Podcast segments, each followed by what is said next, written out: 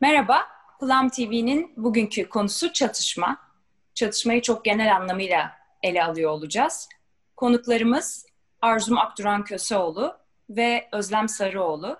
Daha önce kendileriyle koçluk konusunu da oldukça detaylı bir şekilde konuşmuştuk. Önceki yayınlarımız arasında bulabilirsiniz.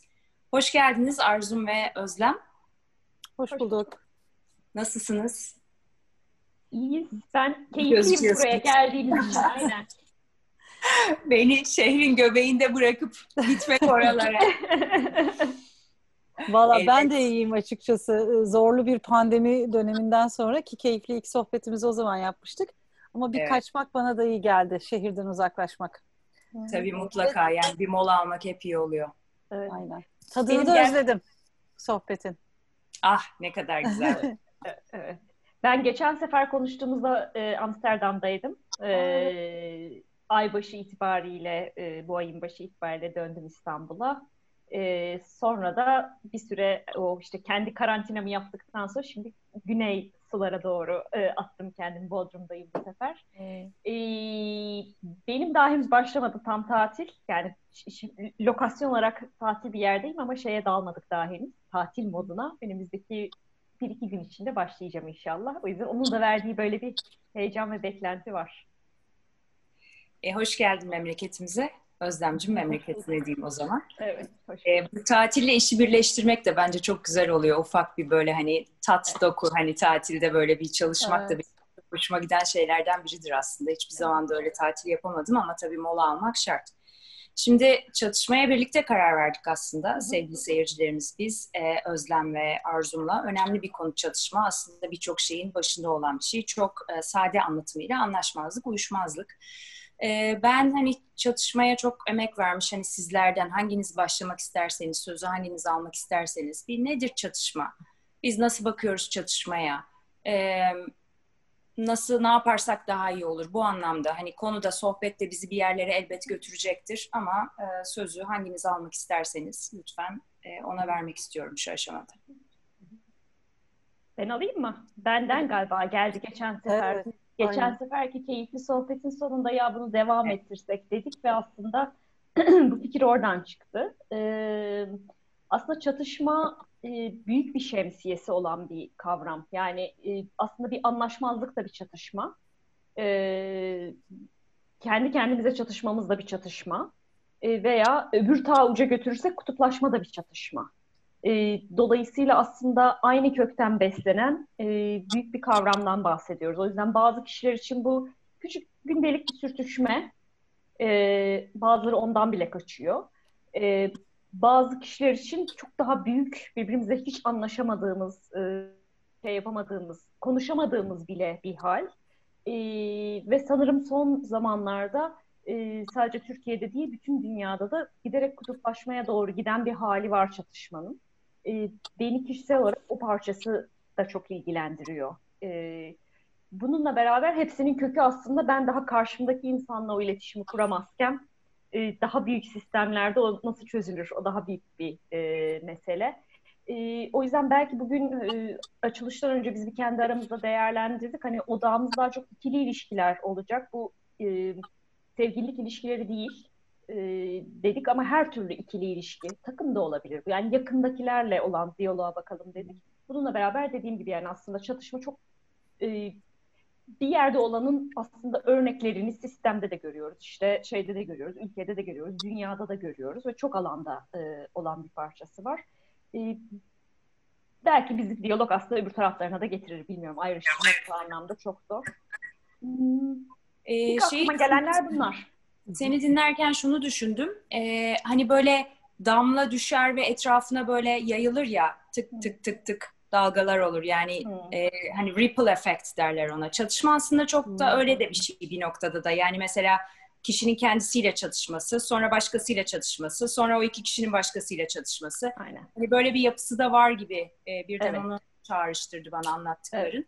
Evet, Aynen. yakın ilişkideki çatışmaları konuşacağız genel olarak. Ee, hani bildiğimiz konu dahilinde. Tabii ki hepsinin kendine göre özel olarak incelenme alanları vardır. Arzum senin eklemek istediğin?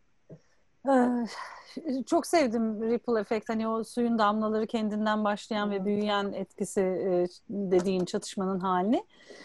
Özlem'in söyledikleri ve benim de biraz yayından önce düşündüklerim çerçevesinde hani ben de ilk söyleyeceklerim diye düşündüğümde e, kendimden baktım ben de çatışmaya bugün düşünürken biraz bu akşama hazırlanırken falan.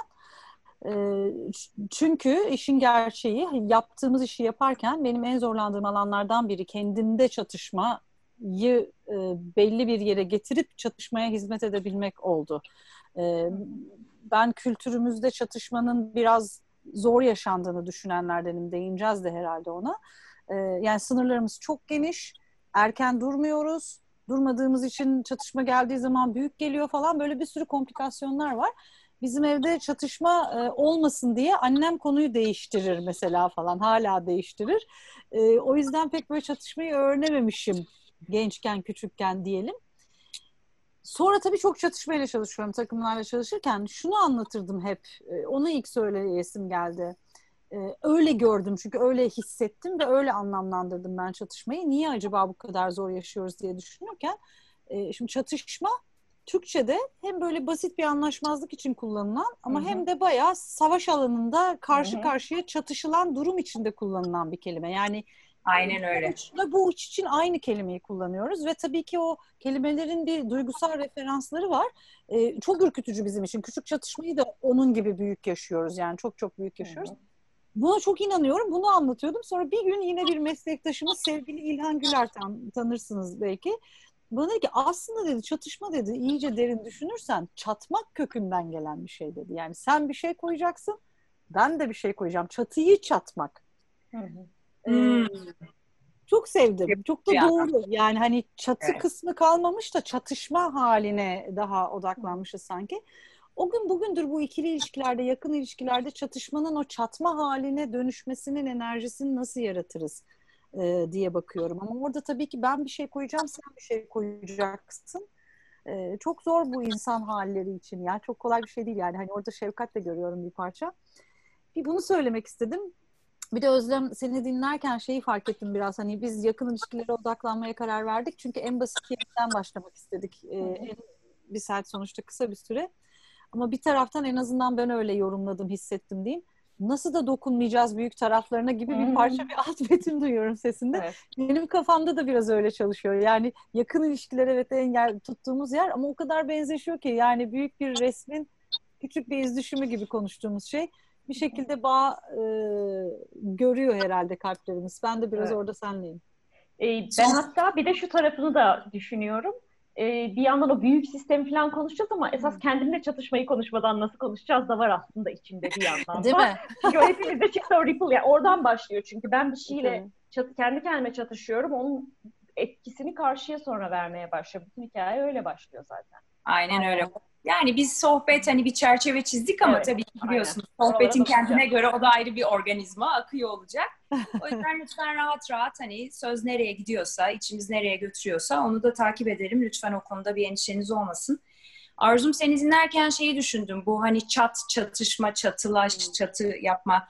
Hani aslında kelimelere yüklediğimiz anlamlar ne kadar değişiyor değil mi? Mesela Türkçe'de çok. şey de vardır ya çok çalış da virgül baban gibi eşek olma. Çok çalış da baban gibi virgül eşek olma. Yani bir virgül bile bir anlamı Aynen. nasıl değiştirir Türkçe'de ve kelimelere Aynen. yüklediğimiz anlamlar nasıl değiştiriyor? Aynen. Geçen gün şöyle bir tweet attım, onu paylaşmak istiyorum. Çatışmaya bakış açımız, hani e, meslektaşın söylediği söz de ben de o onu hatırlattı, çağrıştırdı. Bu bizim hani bu duyguları kategorize etme durumumuz var ya, olumlu, olumsuz, iyi, kötü. Hmm. Bu aslında hmm. insanları mahvettiğini fark. Kesinlikle. Yani Biraz bundan aslında vazgeçmekte çok fayda var. E, çatışmaya bakış açımız sizce nasıl? Ve nasıl olursa hani daha iyi oluruz hani çatıdan yola çıkarak. Hani bir olumsuz bir bakış açısı var. Hani bizim için öyle olmayabilir çünkü konuyu bilen, çalışan hani insanlarız. Ancak hani bir tabii ki maalesef hani kişiler aman aman aman hani bu avoidance derler ya hani imtina etmek falan.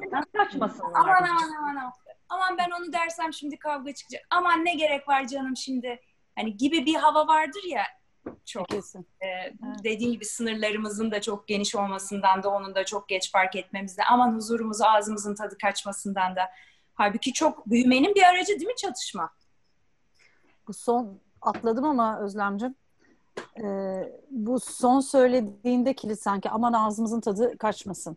Şimdi Türk Türkler biz yani çok böyle kültürel referanslara da ahkam kesmek istemiyorum. Bu konularda çok uzman kişiler var elbette ama yine de hani bildiğimiz, yaşadığımız ve benim de minicik okuduğum kadarıyla, araştırdığım kadarıyla biz topluluk kolektivistik bir kültürüz. Yani kolektif bir kültürüz. E, bireyliği değil daha çok topluluk olmayı önceliklendiriyoruz. Dolayısıyla da bu tarz söylemler çok dilimize ağzımıza, hayatımıza girmiş durumda. Aman ağzımızın tadı kaçmasın, işte hatır için çiğ tavuk yenir falan. Hani e, yani ben kendi seçmek istediğimi, yemek istediğimi bile seçmiyorum. Bunu yücelten e, Tırf oradan bile çatışma görüyorum. Onda bile minik bir çatışma görüyorum ve topluluğu tercih etmeye yönlendiriliyorum. Hep böyle e, büyüyoruz. Çatışamama aslında çatışamama. bu yani. Bu referanslarla bence e, çatışmaya bakışımız işte hep ayrışma. Yani çatışırsak Hı. ayrışırız. Çatışırsak onun etrafından gelen hikayeler de çok bireysel tabii. Yani bireysel olarak nerelerden besleniyorsa iç yargıçlarımız yapayalnız kalırıma kadar giden işte sevilmemlerle falan alt metinleri e, bütünleşen bir kendi bireyliğimizi getirmekte zorlanma. Getirince de benim deneyimimden getirmeye niyet eden de daha bir agresif bir yerden getiriyor. Yani hani hali hazırda zaten bir zorlanacak ya ben bir ateşli getireyim de kendi içindeki çatışma belki Özlem o dediğin yani kendimin içindekiyle susmam gerekenle getirmem gerekene öyle bir çatışıyorum ki en sonunda patlayan bir yerden getiriyorum. Etkisi de daha zor oluyor. Ee, benim en çok gördüğüm işte bu dildeki haller senin söylediğin gibi aman ağzımızın tadı kaçmasın. Halbuki büyüme. Yani biz hep bu çatışma neye gebe deriz takımlarda. Bu çatışma neye gebe ya da içte bireyde bu çatışma neye gebe. Ben ben çatışıyorsam kendi içimde nereye büyüyorum, ne doğuracağım, yenilik ne, gelen ne? E, bu bakış açısını besleme gayretindeyim ben. Kendimde her şeyden önce. Çünkü öbür tuzak çok kolay bir tuzak. O kadar yüzyılların, yani benim için 46 diyelim, 46-47'lerin yılların birikmiş bir kalıplaşmış, çok güçlü, çok beslenen bir dili var. Kültürel. Ee, yani kültürele çok girmeyelim diyorsun ama ben geçenlerde birilerine tarif etmek zorunda kaldığımda şeyi fark ettim bizde bir ayıp olur kültürü var ve bunun İngilizce bir karşılığı yok. Bilmiyorum başka herhangi bir dilde bunun birebir bir karşılığı var mı? Dolayısıyla ayıp olur otomatikman zaten bize ne diyor? Ee, kendi istediğini değil başkalarının istediğini seç diyor. Ve dilimize o kadar yerleşmiş bir şey ki geçenlerde bir arkadaşım şey söyledi. Ya o kadar güzel bir spor salonu var ki gitmemek ayıp olur. Ya kime ayıp oluyor? Spor salonuna mı ayıp oluyor? Yani öyle bir şey yani kayıp olur yani değil ki bir insan. Hani bazen öyle şeylere bile bir aman hep kendimizin isteğinin dışında bir şeye zorluyoruz kendimizi. İşte o iç çatışma tam olarak oradan başlıyor. Aynen. Ben aslında şu anda ayaklarımı uzatıp oturmak istiyorum. Spor falan yapmak istemiyorum. Ama çok da güzel bir spor salonu var. Gitmemek ayıp olur diye başlıyorum kendimi oradan zorlamaya. Ba çok sevdim örneği ya. inanılmaz yani. Ve e, gerçekten şey de var yani ilişkiye bu yansıdığı anda dediğin çok geçerli. Bir yapıyorum, iki yapıyorum, üç yapıyorum. Sonra birdenbire eh benim de bir isteğim var oluyor ve birdenbire o tepki çıkmaya başlıyor. Ben kendimi dinlemediğim zaman e, başkalarına karşı onu bir saldırgan bir şekilde getiriyorum. Veya şöyle bir parçası da oluyor. Orada yargılarımız ortaya çıkıyor. Ee, ben yapmıyorum, yapmıyorum, susuyorum. Hep işte aman ayıp olurlarla devam ediyorum. Sonra birisini görüyorum, benim yapmak istediğimi yapıyor aslında. Ve ben onu yargılamaya başlıyorum. Çünkü ben yapmadım, ben onu seçmedim ya nasıl olur da böyle yapıyor? İşte hmm. ayıp. Kadın dediğin evde yemek yapar. Yani bu nasıl şimdi evde yemek yapmıyor? E, gibi bir şeyle başlıyor. Ben çok yorgunken falan zorlamışım kendimi onu yapayım diye. Öbürünü yargılıyorum bu sefer. Hmm. Öyle de şeylerimiz de var. Ya, bazen de söylenmeyen çatışmalarımız da var insanlarla. Yargı şeklinde ortaya çıkan. Bazen de işte internette birbirimizi bulmuşken giydiriyoruz ondan sonra. O yargılarımızı döküyoruz birbirimize. İnsanın kendine yaptığını aslında kimse ona yapamaz. Evet. Ben bunun üzerinde çok duruyorum son zamanlarda. Yani kendine ettiği eziyeti de kimse aslında izin vermediği müddetçe edemez. Ve hani çok şu güzel. şiddet e, varoluşa müdahaledir diye çok güzel bir hmm. tanım üzerine biz konuşmuştuk şiddeti. E, ve hani şimdi sizleri dinlerken de mesela düşünsenize bir şey canınız istemiyor. Siz zorla kendinize onu yaptırtıyorsunuz. Hani başkasına yaptırsanız şiddetin tanımına giriyor neredeyse felsefik olarak. Evet. Ama kendinizle yani hani çatışmanın içinde tabii kişinin kendine uyguladığı şiddet de oluyor bir noktadan sonra ve başkasına da. Şimdi tabii yakın ilişkilerde anlaşmazlık, uyuşmazlık kaçınılmaz. E, ve hani e, ben biraz önce hani Arzum seni dinlerken hani agresif bir şekilde çıkıyor. Özlem'in de dediği gibi hani sınırlarımız da biraz geride olduğu için, esnek olduğumuz için. Biraz tabii şunu da son zamanlarda benim dikkatimi de çekmeye başladı bu plan söyleşileri sonrasında da.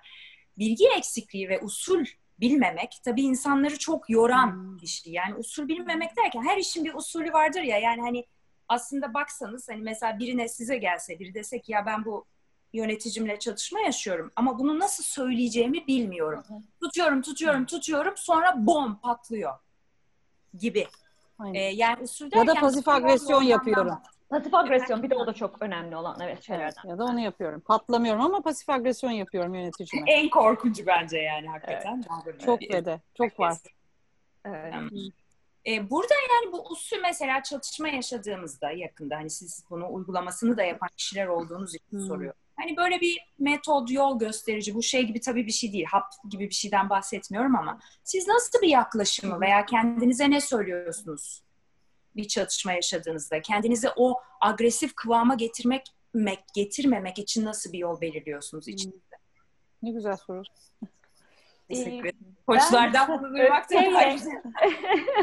ben öfkeyle benzer şekilde çok çalıştığımda yani çünkü o bir hani o patlama anı bir öfke anı e, ve söylemeyeyim de aslında tam o dediğim. Nasıl söyleyeceğimi bilmiyorum. Söylersem öfkeli çıkacak korkusundan hiç söylememe. Hmm. E, onu fark ettim kendimde. Bu başlangıç noktası oydu. Yani tamam dile getireyim istediğimi okey onu seçeyim ve memnun olmadığım bir şeyi söyleyeyim. Ama söylersem öfkeli çıkacak ve o zaman hani birden böyle hani şey, ejderhadan ateş çıkar gibi olacak. Karşı tarafı yakacağım, ilişkiyi yakacağım öyle bir kaygıdan dolayı söylemediğimi e, fark edip sonra öfkeyle ilgili çok okuma yapmaya başladım. E, sonra da e, şeylerimden bir tanesi, mentorlarımdan birisi diyeceğim. E, yabancı bir mentorum söyledi bunu. Dedi ki her öfkenin aslında altında bir ihtiyaç ve o ihtiyacın da altında bir istek var. Yani aslında keşke şöyle yapsam var. Şimdi ben artık ona yavaşlatıp bulmaya çalışıyorum. Yani öfkeli söylememek adına benim aslında tam olarak neye ihtiyacım var ve ne istiyorum karşı taraftan. Ee, onu söylersem daha temiz oluyor. Ve hatta bazen ihtiyacı bile çıkarıp doğrudan isteğimi söylemek. Keşke böyle olsa söylemeye başladım. Yani bu yapmıyorsun yapmıyorsun değil de ya keşke böyle yapsam. Aslında içimde o var. Ee, ya keşke biraz da bana sorsan. Keşke ne bileyim e, bugün ben de evde otursam. Aslında o var özünde. Onlara daha çok sahip çıkmaya başladıkça daha temiz çıkmaya başladı. Hala arada tabii ki patlıyor ayrı mesele. O yani hiçbir zaman bence biten en azından benim için, benim gibi senin de söylediğin gibi Arzum yani ben de çatışmadan kaçınan bir profilden geldiğim için ve background şeyden, aile olarak da öyle bir yerden geldiğim için. Ee, zamanla onu öğrendim. O ikisini hmm. yani niye öfkelendim, ne ihtiyacım var ve aslında ne istiyorum ben. Hmm. Ee, Arzum sözü sana vermeden önce Özlem'e bir soru sormak istiyorum. Tabii. Şimdi e, genelde çiftler arasındaki bir sorun olduğu zaman hani derler ki şimdi bunu laf arasında söyleme. O örnekten Hı-hı. başka bir yani lafın arasında hani o yemek yaparken sen de içki koyarken ay ben sen, senin tuzluğu buraya koymanı istemiyorum deme. Bir Hı-hı. konu varsa hani bir kahve içmeye gidin alkolsüz bir ortama mümkünse dışarıya. Hani bu konuyu konuşmak için özel bir zaman ayırın. Sen de çatışma yaşadığın kişiye bunu yapmak için bir zaman belirleyip özel bir zaman mı ayırıyorsun? Yoksa hani e, uygun bir zamanda bunu söyleyeyim mi veriyorsun? Ee, ya konuya göre çok değişiyor. Büyük bir şeyse evet oturup bunu özel bir zaman yapmak gerekiyor. Ama bazen de minik şeyler için öyle özel zaman yapmanın da karşı tarafı tedirgin de eden bir şey olduğunu düşünüyorum. Yani sana bir konuda geri bildirim vereceğim falan diye kenara çektik Allah ne gibi. Yani öyle bir şey de olmasına da çoğu zaman gerek yok. Ha bir de şöyle bir şey de yapmaya başladım zaman içerisinde. E, tuzluğu hasbel kadar doğru yere koyduğu anda takdir ya o da çok bence kıymetli. Yani ben bunu istiyorum aslında demek için. Ay helal olsun ya bak tuzluğu ne güzel yere koymuşsun demek ve aslında bence çatışmanın önemli bir parçası e, benim sınırım ve benim beklentim bu. E, yük karşı tarafa söylemeyle ilgili bir şey aslında özünde. E, yani as, hani İngilizceden gideceğim bu sefer e, çok eski bir model e, takım çalışmaları için ama hala çalışan bir model sonuçta. E, işte forming, storming, norming, performing diye gider ya. E, önce takım oluşur. Ondan sonra e, önce bir çatışma çıkar, bir fırtına çıkar. Sonra o ben o ayrıma bayılıyorum. Normlar oturur. Çünkü fırtına ile anlarız kimin sınırı nerede, kimin sınırı nerede değil. Kim neye okey, kim neye değil. O çatışmadan faydalanabilirsem aslında e, bütün ilişkilerde, takım olmak zorunda değil, bütün ilişkilerde bu kişi ne bekliyor anlamaya başlarım. Ve ondan sonra birbirimize ona göre adapte oluruz. Ondan sonra da performans başlar.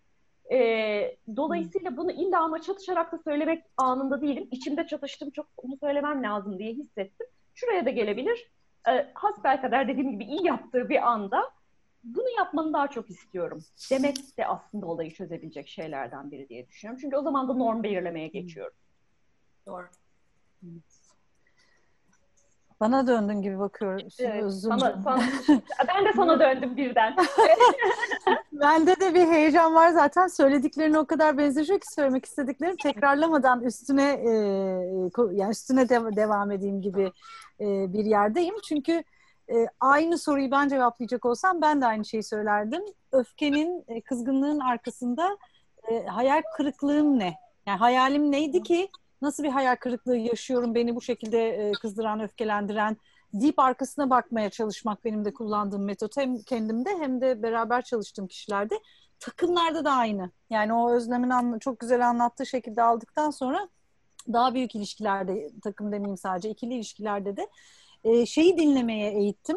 Ve onlara da böylece bir metot, usul e, senin dilinde kalmış oluyor güzelce. E, şikayet gelirken aslında o şikayet dili konuşurken arkasında ben ne istiyorumu söylüyor insanlar zaten. Neleri değer değerlerinin neler olduğunu söylüyor söylüyor. Hayallerinin neler olduğunu söylüyor. Onları ayrıştırıp duyup onları geri verdiği sürece sisteme, ilişkiye e, ortak amaçlarını, ortak hayallerini görmeye başlıyorlar. Ortaklık neyse daha doğrusu onu daha da geniş, genişletelim. Ortaklığı görmeye başlıyorlar. E, ondan sonra işte o çatışmadan faydalanabilirsek dedin ya Özlem çok güzel bir şekilde. E, çatışma koçluğu yaparken işte o çatışmayı tam da alıp bu ilişki aslında neye evriliyor, neye gebe deyip oradan normları oluşturacak, ortaklıkları oluşturacak, normları oluşturacak. Onun üzerine yapılarını kurmalarına imkan verecek bir yönlendirme yapmaya çalışıyorum. Ve işte o zaman bir usul kalıyor insanlardan. Ama her seferinde de şöyle bir gönül e, acısıyla diyeceğim yani yaşıyorum bunu. E, o kadar basit bir şey ki bir yerde. Yani hani niye bu yaşlarımıza gelmiş olmamız gerekmiş? Niye hala, bu, hala bununla konuşuyoruz falan. Dönüyorum çocuklara bakıyorum şimdi 7 yaşında oğlum olunca tabii. Ve bir yerde mutlu oluyorum. Onlara bunlar bir parça daha fazla öğretiliyor. Bir parça daha fazla ben şunu istiyorum. E, senden bunu istiyorum. Ya da mesela bizimkilerin okulunda bir kalıp var. E, stop, I don't like it. İngilizce okuyorlar okulda da öyle diyorlar. Hoşuma gitmiyor yapma. Ben bunu yapmanı istemiyorum falan. İşte biz arkadaşındır, e, paylaş arkadaşınla canım alsın senin oyuncağını ya da işte sesini çıkarma falan büyütülen çocuklar olduğumuz için o sınırlar biraz esnek bilmiyoruz yani. E, o ortaklığın bir hoşluğu var ama bunu öğrenmek için de o çatışmada kendimizi ortaya koyup hayali görüp öfke çıkarmadan bunu öğrenmek için çok uzun yıllar beklememiz gerekmiş. Şimdi sen usul nedir diye sorduğun zaman benim aklıma hemen şeye gitti. Biz çalıştığımız insanlara bunu gösteriyoruz da işte bu usulü nasıl daha fazla kişi için daha kolay görülür, duyulur, bilinir hale getirebiliriz? Öyle bir soru geçti içimden. Çünkü evet. basit bir şeyden bahsediyoruz aslında. Yani evet çok aslında sade bir şeyden bahsediyoruz. Sade hani, bir şeyden bahsediyoruz. Ve Aynen. şimdi sizleri dinlerken tabii benim kafamda da bir sürü düşünce geçiyor. Ee, şimdi bu aslında e, öfkenin altında dediklerinizin yanı sıra hayal kırıklığı aslında üzüntü yatıyor. Tabii. Bir üzüntümüz oluyor bizim. Biri hoşumuza gitmeyen bir şey yaptığı zaman aslında üzülüyoruz. Ve aslında çoğu zaman da bunu kişisel alıyoruz. Mesela e, ben geçen gün Jennifer Aniston'la Vince Vaughn'ın 2006 yapımı bir filmi var. Ayrılık, Break Up filmin adı. Bilmiyorum seyrettiniz mi? Bir kadın evet, erkek ilişkisi anlatıyor ama çok güzel. İzlemenizi öneririm. Çünkü şimdi bunların bir varoluşları var. Ve bu varoluşta bir şeyler yapıyorlar. Ve hani ikisi de aslında birbirini çok seviyor. Gerçekten çok seviyorlar. Görüyorsunuz hani emek vermişler, zaman ayırmışlar, bir sürü şey yapmışlar, ev kurmuşlar birlikte. Fakat birlikte yaşamaya başlayınca Şimdi hep herkesin huyları var. Bir tanesi toplu, ötekisi dağınık mesela. Şimdi ötekisi o çorabı yere attığı zaman o diyor ki bana yapıyorsun. Halbuki ona yapmıyor ki o öyle var oluyor. Şimdi ondan sonra o mesela yemek yapıyor. O ona diyor ki sen beni takdir etmiyorsun yemek yaptığım için. Yani halbuki o onu takdir etmeme gibi bir derdi yok ki. Ona göre mesela çalışması onu takdir etmek. Hani hmm. tabii kadın erkek ilişkisi daha karışık bir yer ama örnek vermeye çalışıyorum. Ve şunu fark ettim sizi dinlerken aslında hani bazı şeyleri kişisel almamız, varoluşa saygıyı belli bir noktada hani ya bu kişi de böyle var oluyor aslında deyip hani bir sakinleşmemiz, kişisel almamamız, hani sevginin özündeki o hayal kırıklıklarına neden olmamız. Başka bir sevgi tanımında da şöyle diyordu, hoşuma gitti. Aslında öfke sevdiğimiz kişinin bizim istediğimiz kişi gibi olmamasında duyduğumuz hayal kırıklığıdır. yani hani ben onu şöyle tablo çiziyorum onun için değil mi? Evet. Bir onun bana onun için bir tablo çiziyorum bu kişi böyle olmalı diye. Ben Öyle benim yani. Şimdi ona uymuyor yani. Evet ve ben şimdi biliyorum bunu uymuyor diye ve yani öyleydi ama şimdi yapmıyor bunu. E, bunları düşündüm aslında. Hani aklımdan bunlar geçti. Sevginin ve daha önce de bu e, yayınımıza başlamadan önce konuştuğumuz bu e, arzum aklımda yanlış kalmadıysa sen şefkati, şefkatten bahsetmiştin. Tam bununla ilgiliydi.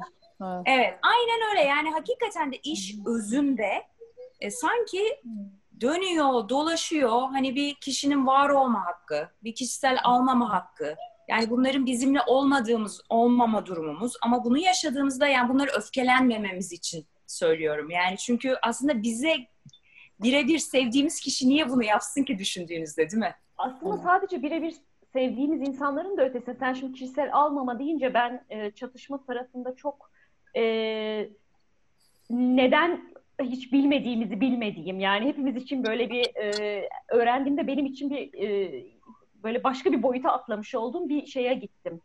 Ee, Türkiye, Türkçe'de tam karşılığı yok. Kişiselin karşılığı var, personal. Hmm. Ama e, impersonal diye de bir enerji modeli var.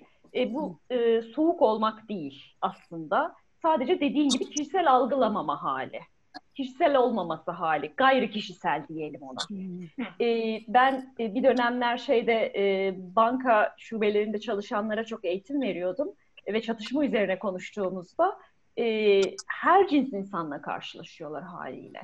Ve hmm. çok kolay hemen birisiyle çatışmaya girmek. Çünkü birisinin o anda canı sıkkın ve geliyor sana ters davranıyor. Kişisel algıladığında geçtim arkadaşını, eşini, dostunu birdenbire kavga çıkıyor o anda. Halbuki seninle alakası yok ki. Başka bir şeye sinirlenmiş büyük ihtimalle dışarıda.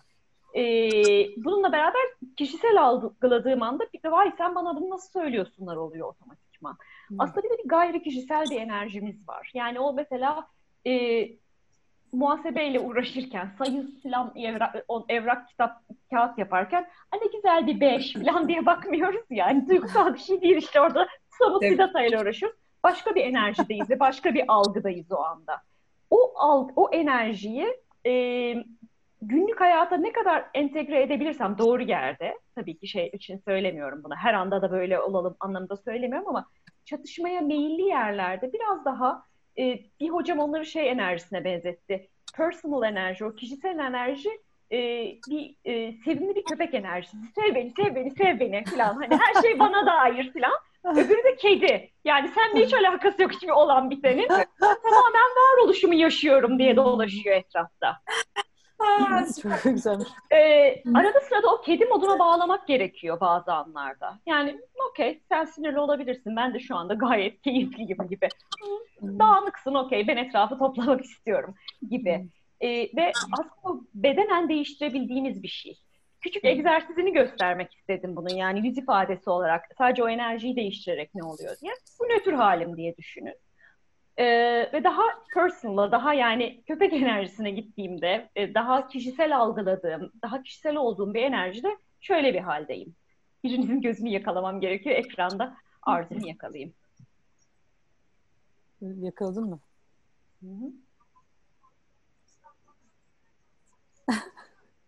Böyle bir haldeyim. Hmm. Biraz kısayım onu.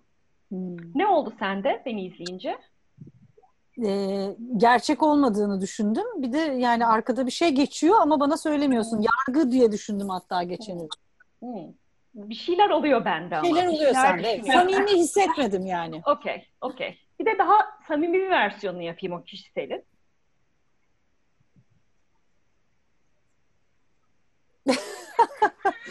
Bilemedim.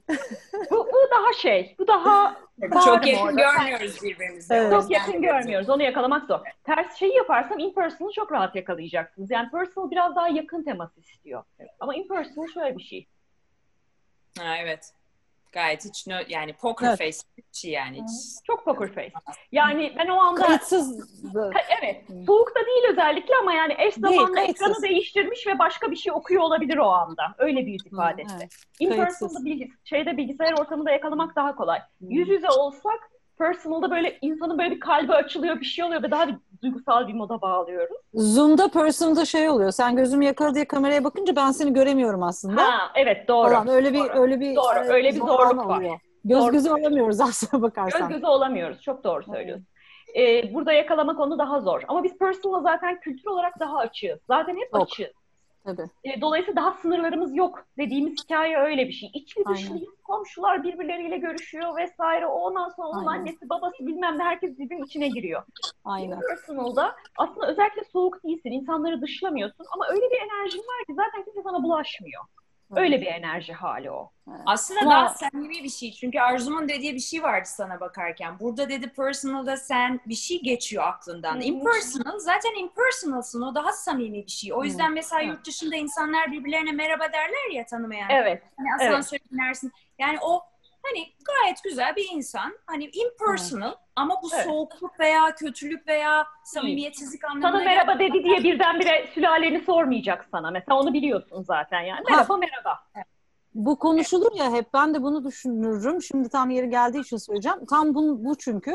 Denir ya işte yurt dışında insanlar daha çok selam veriyorlar. Halbuki biz işte bilmem neyiz falan. Ama sana Türkiye'de selam verdiği zaman arkasının geleceğini biliyorsun. O yüzden kapatıyor.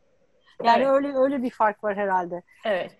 Bununla beraber hani mesela bunu biz geçenlerde bir eğitimde konuşurken birisi dedi ki Ay ne güzel aslında in person daha temiz bir enerji dediğiniz gibi. Yani hep Evet. böyle olsa iyi değil mi? Evet. Dedim ki vallahi kocanın sürekli öyle olmasını istemezsin. Yani. yani sürekli de hiçbir duygusal bağlantı değil, tamamen kapalı olmasını da istemezsin sürekli. Yani eş, eşlerimizden bunu beklemiyoruz aslına bakarsan. Yani impersonal daha çok mesela Özlem seni dinlerken şeyler aklıma geldi. Bu hani trafikte, bankada hani oradan başladık ya zaten. Evet, evet. Aslında tanımadığımız insanların bize verdiği tepkilerle de çok çatışmaya giriyoruz. Evet. Yani Evet. mesela trafikte Türkiye'de özellikle Aynen. Erkeklerine bağırıp çağırması. Ve Evet. aslında bu çok yanlış anlaşmalardan da oluyor. Benim öyle bir hikayem vardır. Bir gün bebek arabalı bir kadına yol verdim ama dört yol ağzı. Yol verdim bekliyorum geçsin diye. Fakat ortada bebek arabasıyla durdu. Bir şey arıyor. Telefon arıyor. Ve hani yayalar hani arabalara karşı daha dikkatsiz olurlar ya oradan araba dönüyor, buradan araba dönüyor o tepecik yolunun kesiştiği yer. Ben de hafifçe kornaya bastım. Kadına diyeceğim ki hani şöyle çıkıp diyeceğim ki ya lütfen geçin çok riskli bir yerde duruyorsunuz Allah korusun yani hani ya her şey olur bebek Evet. arabası var. Ya yolun ortasında durdu. Ben yol vermişim zaten. Kadın ben öyle hafifçe basınca kornaya bana dön. Bir bağırmaya başla. Ben böyle neye uğradığımı şaşırdım. Yani iyi niyetime mi yanayım?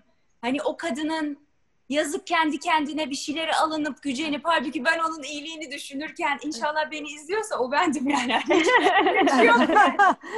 Neye Tam in person olunacak bir anmış. Evet. Hayır kadın Evet. person aynen öyle. Ben Aynen. okey dedim ya. Yani Evet. kadın bağırdı, çağırdı bana, küfretti. Hani şok oldum ve yani Evet. buna hani bunu yaşadığım zaman şunu fark ediyorum. Burada çok iyi ne- niyetli şeyler de kayboluyor. Çünkü zannederek de yaşıyoruz ya bir yandan. Evet. Evet. Kornet alıyorsa biri geç demektir. Tipik. Ve ben Aynen. hani uzun zamanlardır zannetmemek üzerine çalışmama rağmen bu çatışmaya girmekte zannetmek en kolay En şeylerden biri. En Yani kolay. bir de zannetmek sinsi ya. Mesela o gün az uyudunuz. Birisi kötü baktı. Aa, bana baktı. Yok ya seninle alakası. sen, hani Evet. seninle hiçbir alakası yok. Ama çok kolay girmemiz. O yüzden Tam hani söylediğin e, trafik de, bende de şeyi tetikledi. Mesela bende de eskiden şey vardı. Arkadan biri sıkıştırıyor. Beni sıkıştırıyor. Yani o kadar kişisel algılıyorsun ki ondan sonra geçiyorum yana ona selektör atıyorum arkasına ben de düşüp falan yani niye durduk yere çatışıyorsun? Niye o stresi taşıyorsun üstünde? Sana yapmıyor. Önüne çıkan her arabaya yapacak onu. Kişisel değil. Ya orada sen bir objesin. Yani kay kenara. aynen öyle.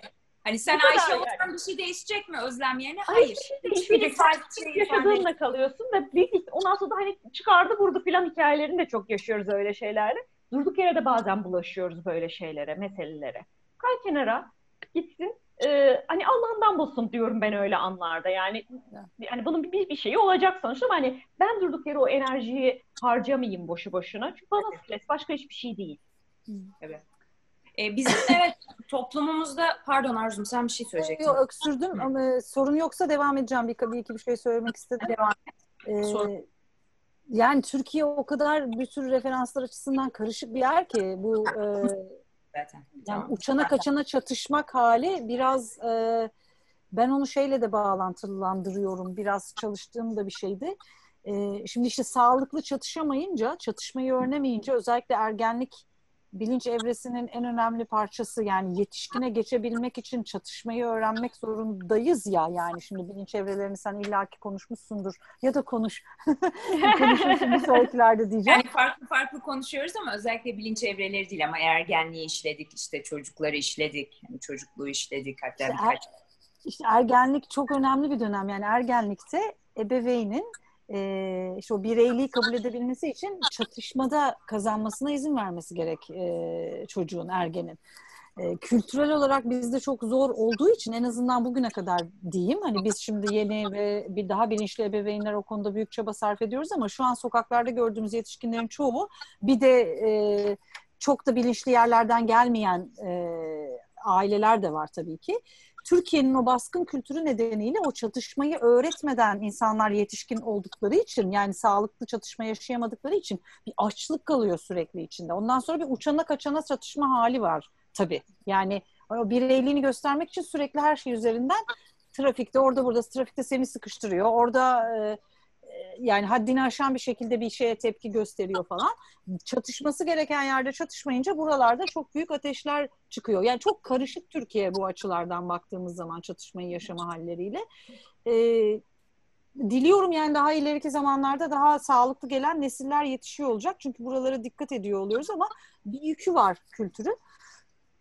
çok pardon özüm ama senin söylediğinde ben bir de şey düşünüyordum ama değil de bunun e, beraber değil e, ikili ilişkide özellikle yakın ilişkide hani birisi düzenli birisi düzensiz falan gibi bir şeyden gittik ya biz rolleri çalıştığımız zaman ilişkilerde çatış, potansiyel çatışma e, noktaları bunlar aslında. Çünkü çoğu zaman yakın ilişkilerde birbirimize çekildiğimiz zaman e, bilakis hani bir dilde gölgemiz diye adlandırdığımız tarafa çekiliyoruz. Yani ben planlı ve düzenliysem aslında ben ben ve eşim yani resmen hani gerçekten bizim hikayemiz. Ben planlı, düzenli, organizasyon falan filan. O da böyle ağaçlara, çiçeklere bakalım, yola çıkalım, yolda buluruz yolumuzu falan.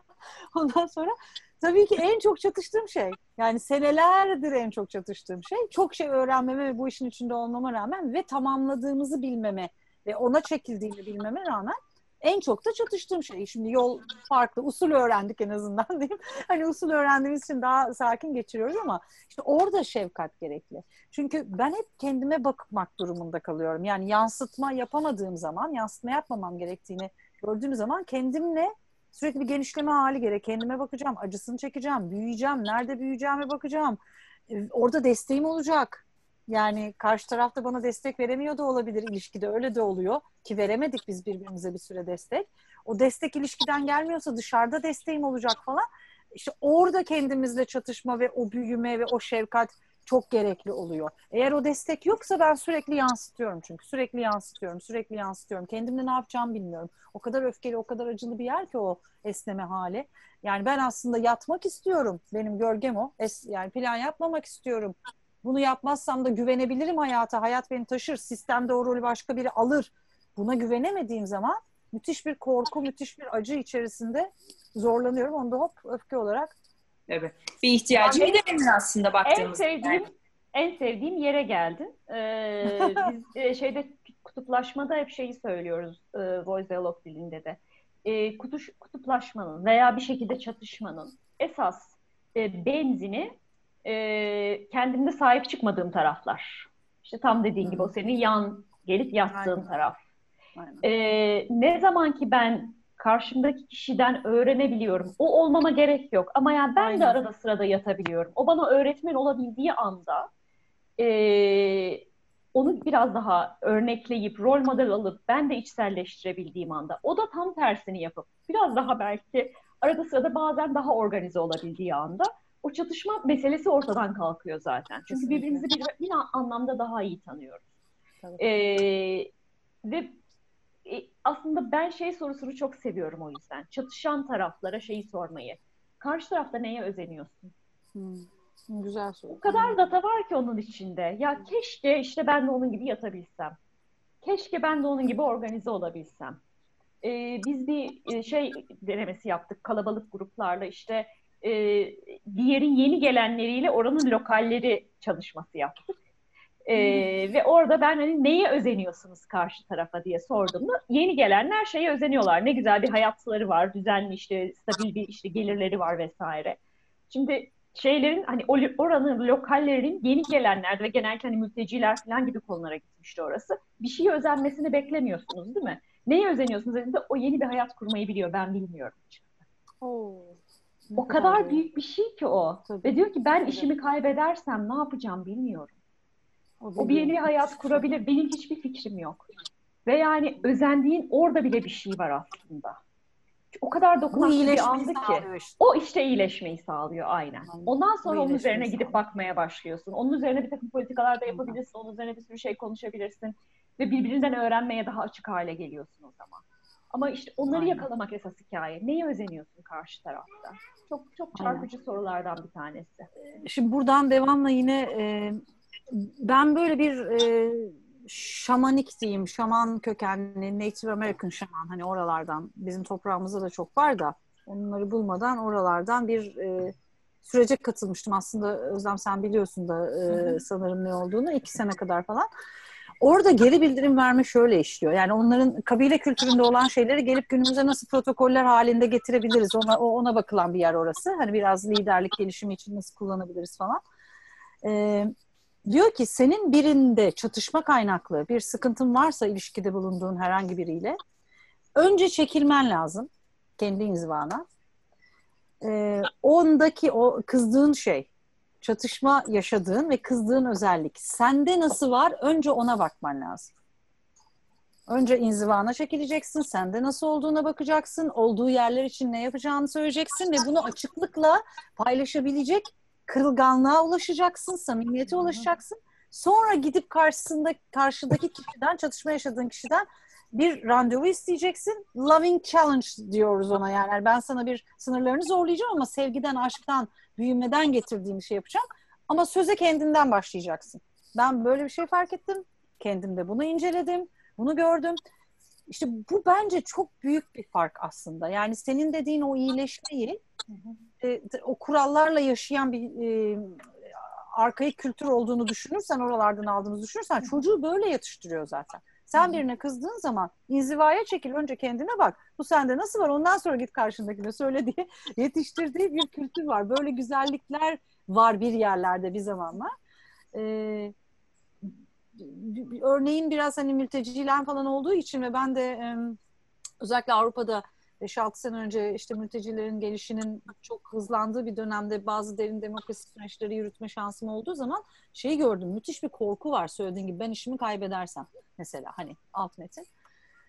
Ben bunu görüyorum bu Loving Challenge falan gibi meselelerde. Korku ne kadar büyükse ben kendime o kadar az bakıyorum e, ve o kadar çok yargıdan geliyorum.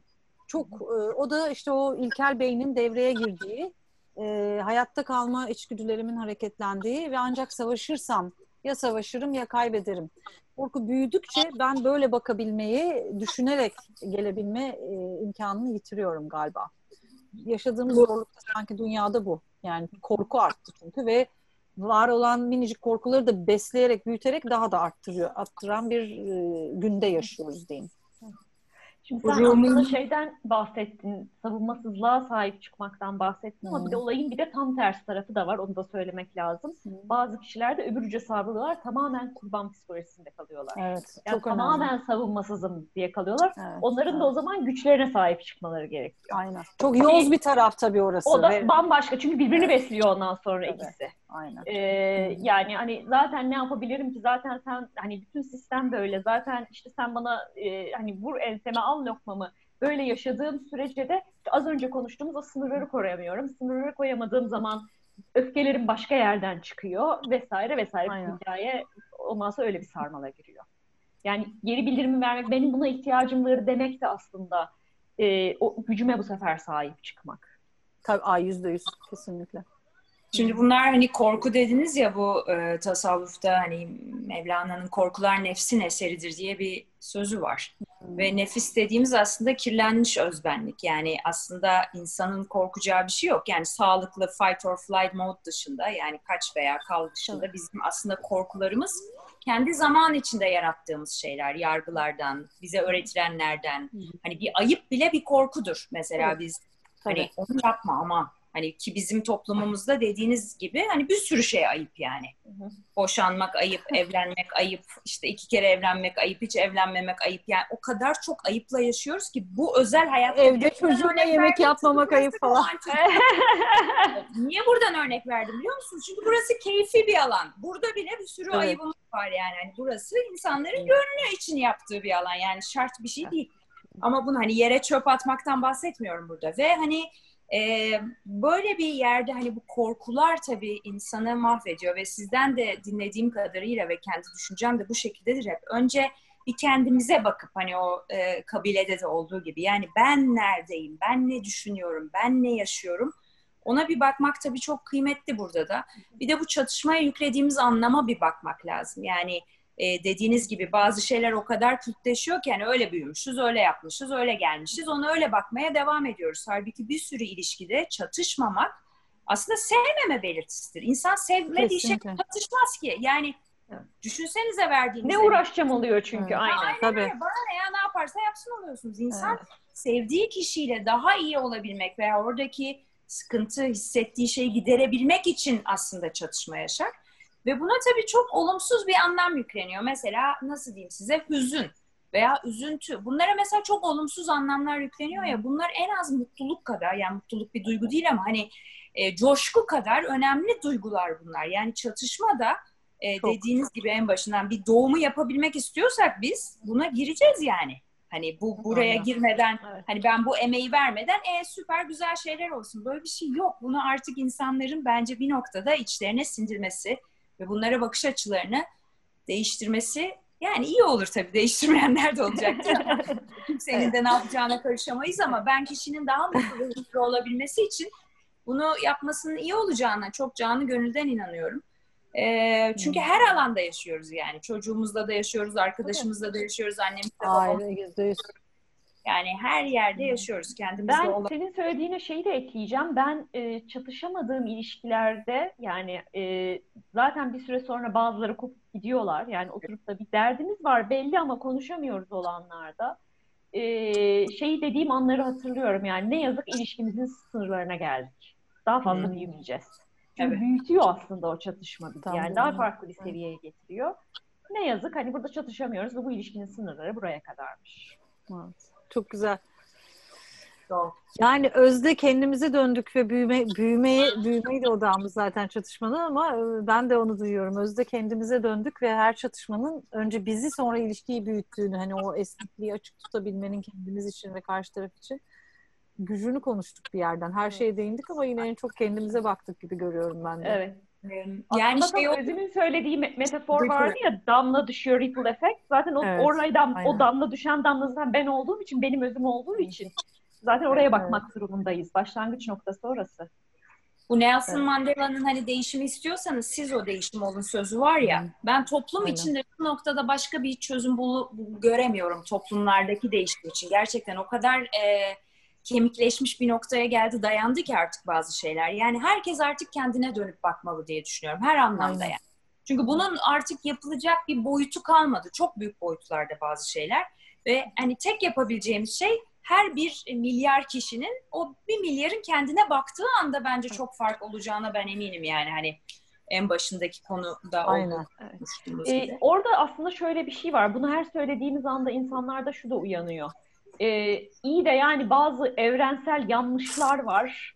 E, hani onu da nasıl artık şey yapayım, hani kabul edeyim. İşte hırsızlık var. İşte evet. efendime söyleyeyim bir şeyi öldürmek var filan. Yani öyle bazı şeylerde de e, bir ya nasıl bunu da artık kabul edebiliriz ki dediğimiz bir yere de geliyor insanlar. O ben hep orada şeyi söylüyorum. O uca gitmek zorunda değilsin, hırsız olmak zorunda değilsin ama o enerjinin içinde iyi olan ne var? Aslında iyi yapabildiği ne var? Çok organize, hırsız dediğin, tanımıyor. Çok ciddiyim. Yani böyle baktığım zaman aslında oradan bile aslında belki alabileceğim bir şey var. Ee, uçları değil ama e, içinde iyi olan, hayatıma katabileceğim ve artık bunu aşabileceğim neler var? Biraz oralara bakıyor olmalıyız. Yani orada bile insanın kendi içinden kazanabileceği, hareketlendirebileceği bir şeyler var. Ee, öldürmek dediğimizde yani ben iş kurduğum zaman bana iç e, katilinle çalış demişlerdi mesela. E, çünkü bazen işlerimizin içinde bazı şeyleri bu çalışmıyor deyip kesip atmamız gerekiyor. E, o anı yakalayabilmek bile aslında önemli bir şey. Aman hiçbir şeyi öldürmeyelim, her şeyi sakladım. E, şey oluyor, yaşatamıyoruz bazen bazı şeyleri. Yani e, her bir e, uç egzersizin, uç, uç, uç deneyimin, tabii ki hayatta gidelim, bir şeyleri öldürelim diye söylemiyorum ama onun için de bir şeyleri bitirebilmek, bir şeyleri sonlandırabilmek. Bunlar aslında devremize alabileceğimiz, evet. içimize alabileceğimiz şeyler. Yani onlara da bir yandan bakmak lazım. O yüzden negatif, e, ya bu zaten dünya genelinde kabul edilmiş bir şey. Neyini kabulleneceğim? Onun içinde bile aslında e, alabileceğimiz bir şey var. Yıldız Kenter şey dermiş, tiyatroculuk oyun e, şeylerinde, eğitimlerinde. İşte e, bir katili hani şey yapacağınız zaman, oynayacağınız zaman sinekle mi öldürmediniz? Yani içimizde aslında hmm. hepimizin var o dürtü. Orayı yakalayın dermiş. Ya, o, bütün aslında hikaye o. Bütün bu e, dışarıda olan gördüğümüz her şey aslında minicik de olsa içimizde var. Onu bilmek, tanımak ve doğru zamanda doğru yerde kullanmak. Kullanmadığımız zaman işte tam Arzu'nun dediği o şey oluyor. Başka bir yerde pat diye birdenbire patlıyor o enerji. Evet.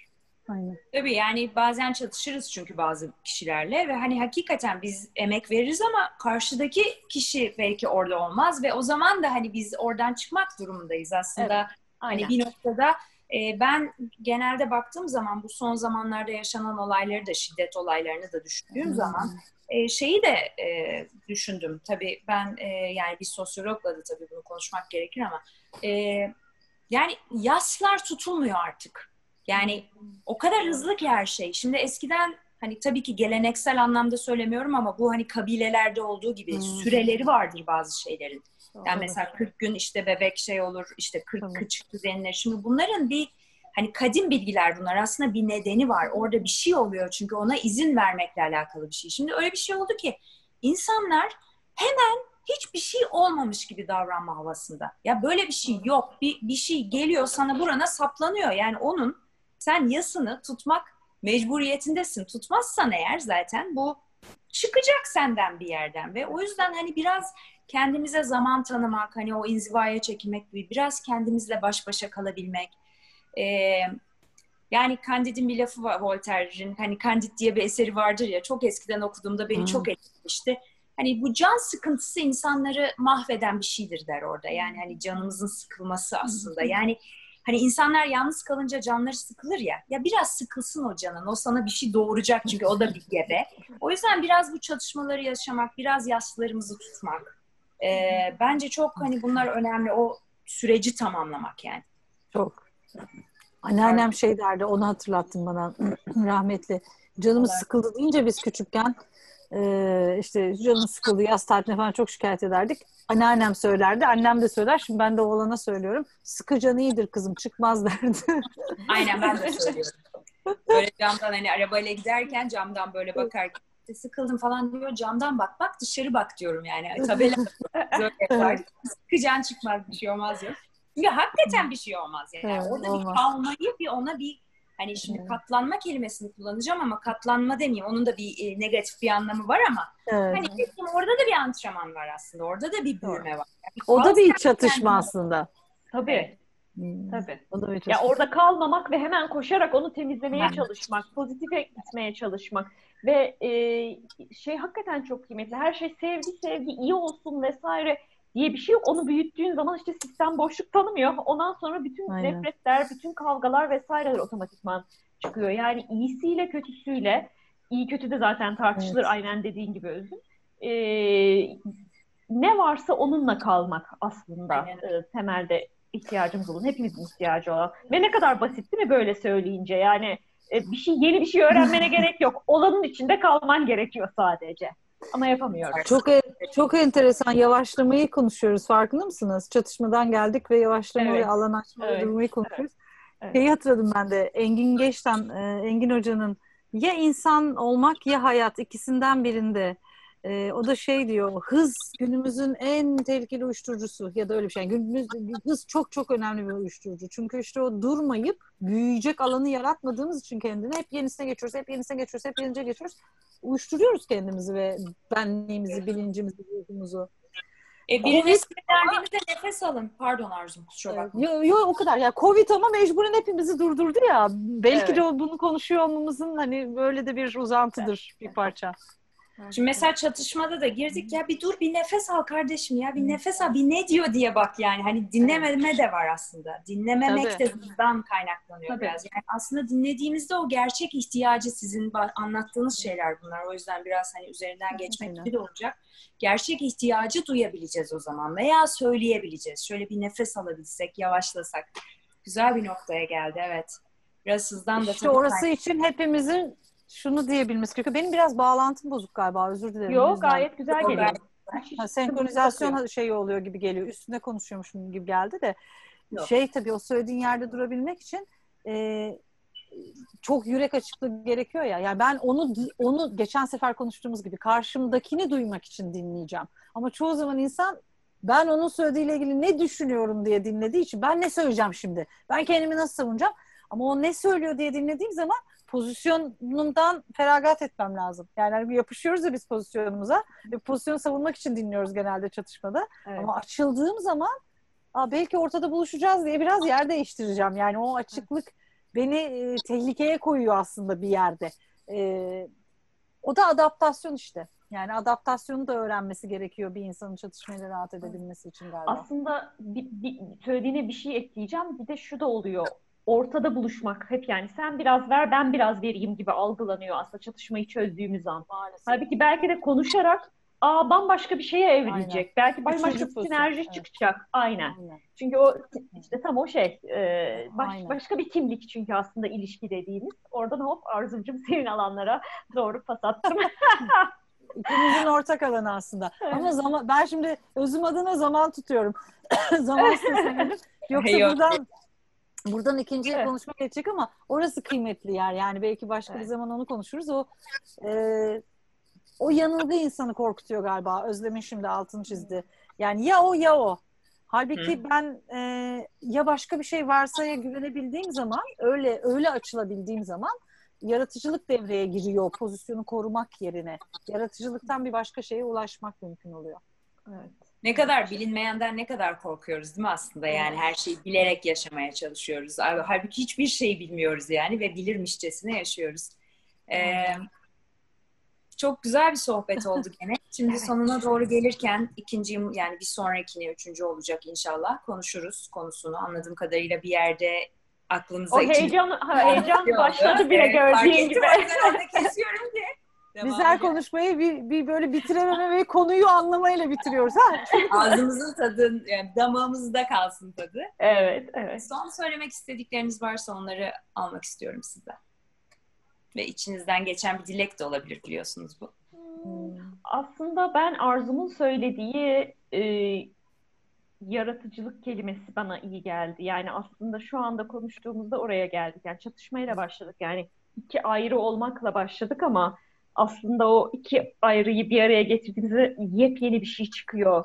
E, keyfindeyim. E, kendi kişisel hayatımda da çok yaşadığım bir şey bu. Yani bana taban tabana zıt birisiyle iş ortaklığı yapıyorum ve biz ekibe katılan herkese şeyi söyleriz. Biz çatışırız, korkmayın. Kişisel değildir. Yani arada sırada da fena çatışırız. Ama bu işi böyle büyüttük bugüne kadar. E, çünkü farklı açılardan bakarak bir şeye geliyoruz. E, ve bu kültürün doğal bir parçası. Bundan çekinmeyini hep ekibe söyleyerek e, ilerliyoruz ve e, çok içten inandığım bir şey. Zamanla hani o öfke tarafına tekrar gidecek olursak nasıl söylüyoruz tarafına bunu daha iyi nasıl yaparızı öğrenme sürecindeyiz hala. Yani hani millete korkmayın demeden çatışabileceğimiz hale nasıl geliriz o bir yolculuk bence. E, bununla beraber e, aslında ikisi ne kadar alakasız gözüken ama ne kadar iç içe iki kavram çatışma ve yaratıcılık e, birlikte yaratım hatta e, onun altını çizerek kapatmak. Teşekkürler Özlem. Arzum? Ee, şimdi o yaratıcılık kalıyor galiba ağzımızda tat olarak. Yani oraya bakmak kalıyor galiba. Ee, ben de sanırım ona dair bir şey söyleyeceğim. Ee, bu kısıt, e, azlık, kıtlık, kısıtlılık e, bakış açısından gebe olma hali. Yani daha ne mümkün, ne doğurabilirim, neyi yaratabilirim, yaratıcı enerjimize bağlanabilsek keşke. Galiba ben de e, en büyük dileğim o sanırım. Yani bunu çok çok gençten, çok erkenden görsünler çocuklar istiyorum. Yani bu kadar değil de daha ne var, daha ne yaratabilirim. O yüzden ben çatışma ile ilgili ilk başladığımız şeyi seviyorum. Yani bu çatışma neye gebe? Gebe olma fikrini seviyorum. Yani gebelik kavramını seviyorum, doğurma kavramını. O çocuk o kanala sıkışacak, zorlanacak, evet. acı çekecek, çekilecek o acı. Yani oradan geçilecek ve doğum olacak ve hayat olacak. Yani hayat gelecek ve ne olacağını da bilmiyoruz. Çocuk nasıl gelecek, kim olacak? Yani yapacağımızı yaptık ama kendi kendine bir şey gelecek. Yani bambaşka kendi varoluşuyla senin güzel sözlerinle bir şey gelecek. Üçüncü pozisyon, üçüncü ihtimal. Onun büyüsü ve hayalini beslemek isterdim herkesin içinde, insanların içinde. Galiba ben de onu bırakmak istiyorum. Yaratımın büyüsü ve hayali. Evet böyle sizin şimdi teşekkürler Arzum hani son sözlerinizi şu an için aldığımda böyle içimde böyle simli pırıltılı böyle bir şeyler gibi oluştu. Çok güzel bir şey oldu. Yaratım her zaman çok güzeldir. Ee, bu olaya çatışmaya nasıl baktığımız çok önemli. Ee, herkese çatışmalarını güzelliklere ve güzel bebeklere dönüştürebildikleri bir e, yaz ve sonbahar diliyorum, dileyim e, devamı gelecektir. Çok teşekkür ediyorum sizlere de, izleyenlere de. Güzel bir akşam diliyorum. Allah'a ısmarladık. İyi akşamlar. İyi akşamlar. Görüşmek üzere.